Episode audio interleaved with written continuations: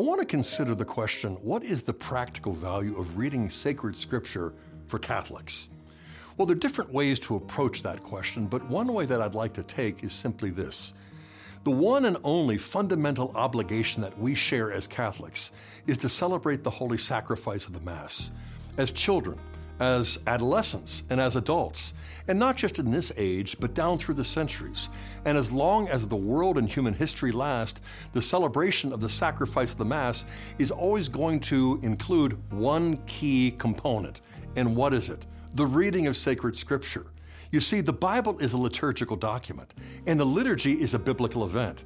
We're not looking past, we're not looking back on the first century like spectators in a stadium looking at something that already happened. No, we're participating. We're standing in the living stream of living water by participating in the fulfillment of the covenant by renewing the covenant in the Holy Eucharist. And so, how fitting it is for Scripture to be the first half, the synaxis, the liturgy of the Word. And typically we hear the promises of the Old and how they're fulfilled by Christ in the New. But that's not just a past event in the first century.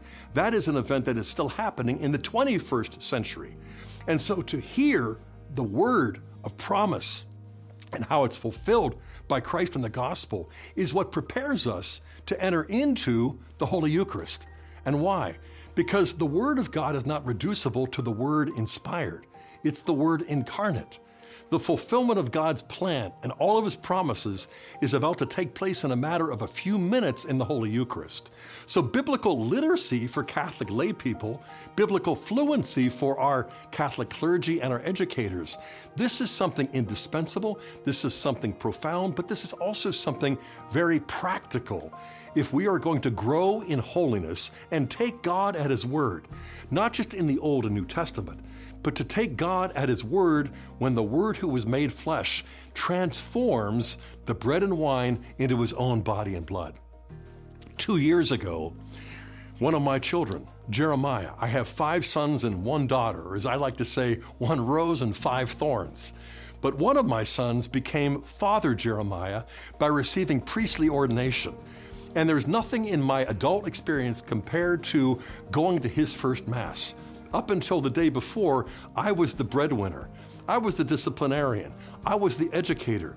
But through the sacrament of holy orders, we went to his first Mass, and there he was behind the altar, a mortal man, speaking human words over earthly matter. And you think you're about to do what? I could say the same words over bread, and the result would be it's still bread. But that day, my son, who became my sacramental father, spoke the words of institution, the words of consecration, and through the power of Christ working in the Holy Spirit, transformed bread and wine into the body, blood, soul, and divinity of our resurrected Lord, our Creator, our Redeemer. Just who does Jeremiah think he is? Well, he knows who he is as all of our priests hopefully know who they are. They are acting and speaking in persona Christi capitis, that is, in the person of Christ, who is the head of the church. And so it is, they don't look up and say, This is your body. They don't look out at us and say, This is his body. Christ has come to their body and their soul to possess Father Jeremiah's mind and heart, his mouth, and his words, so that Christ, the high priest in heaven, through the power of the Holy Spirit, did what?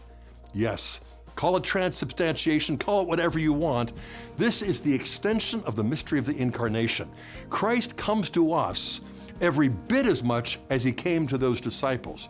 But how do you know that? Through the Word of God. How do you prepare for that? Through the Word of God.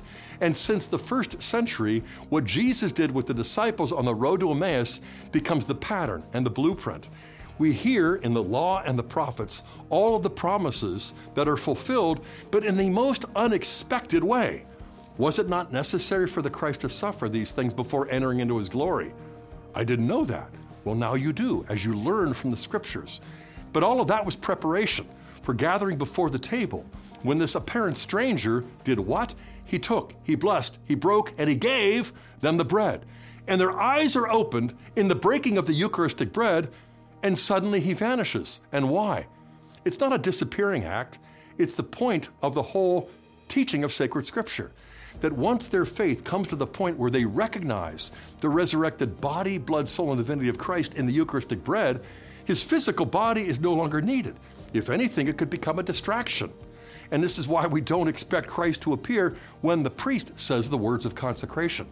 Not physically, not visibly, but substantially and truly, he does appear.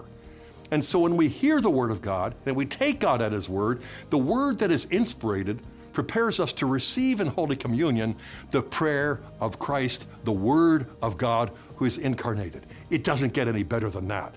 But there's no practical way to prepare ourselves besides prayer than to study sacred Scripture.